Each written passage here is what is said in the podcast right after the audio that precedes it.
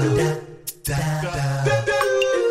And we're talking about tone in your presentation, whether it be for broadcast, podcast, or videos, commercial reads, narrations, documentaries. It may be for a 30 second voiceover script. It could be for e learning or all sorts of things in between. And we're talking, as I say, about uh, tone and the tonal construct for a presenter is today's topic. Hello, I'm Peter Stewart. Advice, exercises, and anecdotes from a career in radio and TV studios. There are certain parameters for a newsreader, but not so for a presenter, because those on the radio, TV, or fronting a video will benefit from showing more authentic emotional tone in their voice. But there again, there are tricks and techniques in doing this. So, first, don't forget what the emotion is that you want to convey to your audience.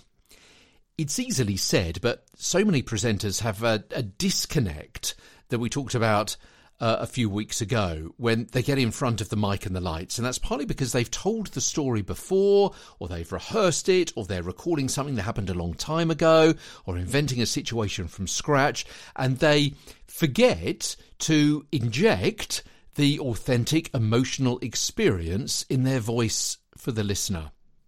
Think about what you're saying and the listener's likely reaction to it, just as you would if you were speaking with a friend who was right in front of you. Understand the need to exaggerate your natural emotions. Actors are taught that if they acted totally naturally when they perform to an audience, some intensity is lost.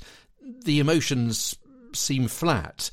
They have to overplay to seem normal. And the same's true for radio, for audio. Your highs and lows need to be pushed just a little bit further to give a sense of naturalness when they come out of the speaker at the other end.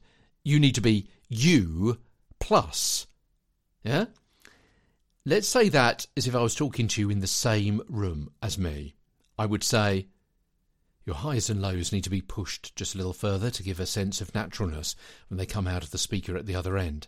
That's how you probably speak to someone conversationally if they're in the same room as you. Yeah, mate, can you do this for me? Is that all right? Yeah, yeah, okay. Can you, you can you get the phone? What do you want for your tea? Oh, someone at the door. Did you get that package? Who's going to do the uh, hoovering today? Where should we go tomorrow for the kids' half term? Yeah, you you, you got a, a, a flatter voice, and that sounds dull and un- uninteresting when it comes over to you, doesn't it? The other end of, of the speaker, of your earphones, of your earbuds, or whatever it happens to be. And I could do the whole podcast like this. You know, I can do this voice. That's absolutely fine. But it's not actually very engaging, is it?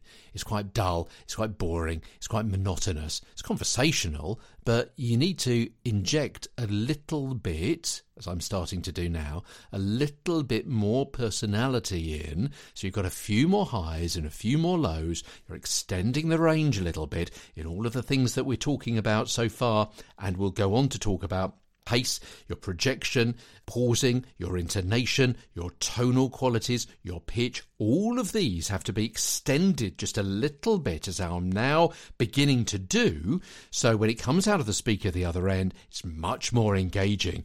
Your audience has to feel as though they know you before they can begin bonding with you. And that means that you have to show a variety of real emotions. A note, I said real emotions. That's not to say that you fake them, you just heighten them. You need to show that you've got a variety of emotions, but realize that doesn't mean that you've got to be emotional. And if you try and fake your tone, I'm so pleased to be back and share my ideas and help you. It's likely to be heard at a hundred paces. Acting is, after all, only an act, and a fake facade foretells failure. I'm Peter Stewart. Back tomorrow with more as Get a Better broadcast, podcast, and video voice continues from London.